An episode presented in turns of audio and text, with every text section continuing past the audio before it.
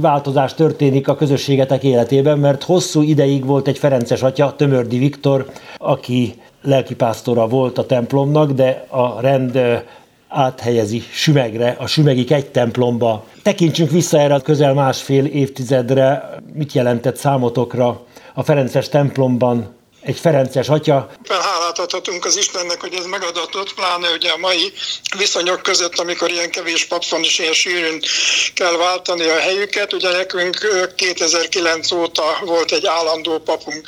A barátok templom egyébként szerencsés helyzetben volt, mert Anzelm Magyar révén hosszan volt templomigazgatója, aztán utána is még 2 templomigazgatót kapott a templom, és aztán lett egy interregnum, amikor hát ilyen, azt szoktam mondani, hogy repertoár templom lettünk, akinek éppen volt ideje, az ott misézett miseidőbe.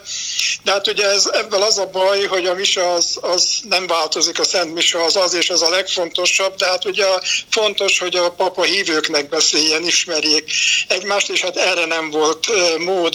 És hát az a csoda történt, hogy Viktor atya beleszeretett Vácba, és ide kérte magát, és ide jöhetett, ide engedte a rend, és hát 2009-től velünk volt.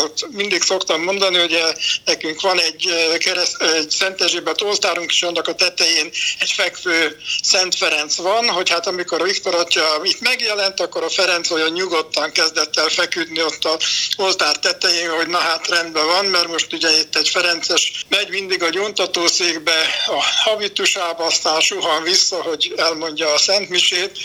Szóval ez egy nagy áldás volt.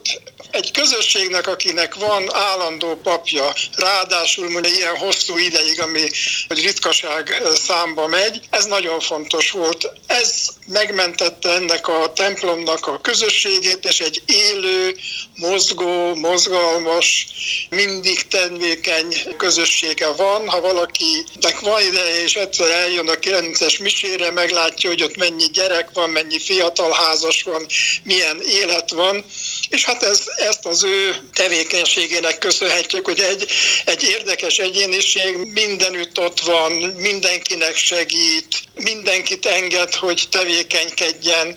És hát gondoljunk bele, ugye ezt a templomot, na hát kezdjük az elején talán. Tehát ugye ide jött ebbe a templomba, ami bizony egy megkopott templom volt. És elhatározta, hogy ő ebből a romhalmazból, ami itt a kolostor és hát a templom környéke, valamit csinál, amit ő tehet.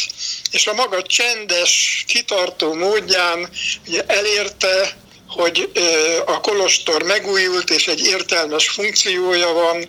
A templom tatarozását megkezdték, a szentély már készen van, 4 oltárt gyönyörűen restauráltak. Hatalmas dolog, és mindezt csendesen, úgy, mint ahogy a víz, ahogy csak dolgozik, és észrevétlenül, de föl nem adva, szívósan. Ez az, ami a látványos, amit köszönhetünk neki, de hát azt köszönhetjük, hogy ezt a közösséget tartotta, megtartotta, életbe tartotta, rendületlenül misézett ugye a tatarozás alatt.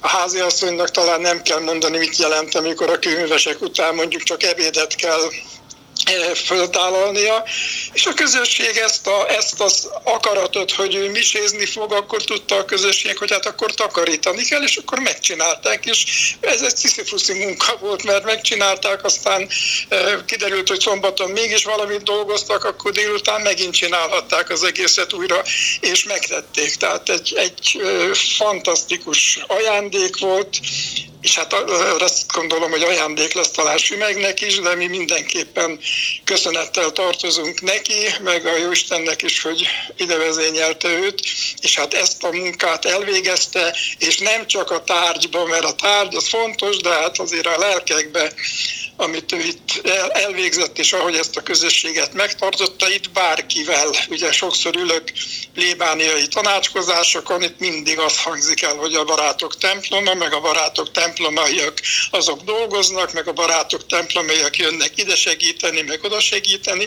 Tehát ezt a szellemiséget a maga csendes módján életbe tartotta, megvalósította, fejlesztette. Szóval hát ezt tudom mondani, el vagyok egy kicsit ragadtatva, de hát ezt tudom mondani, hogy egy nagy ajándék.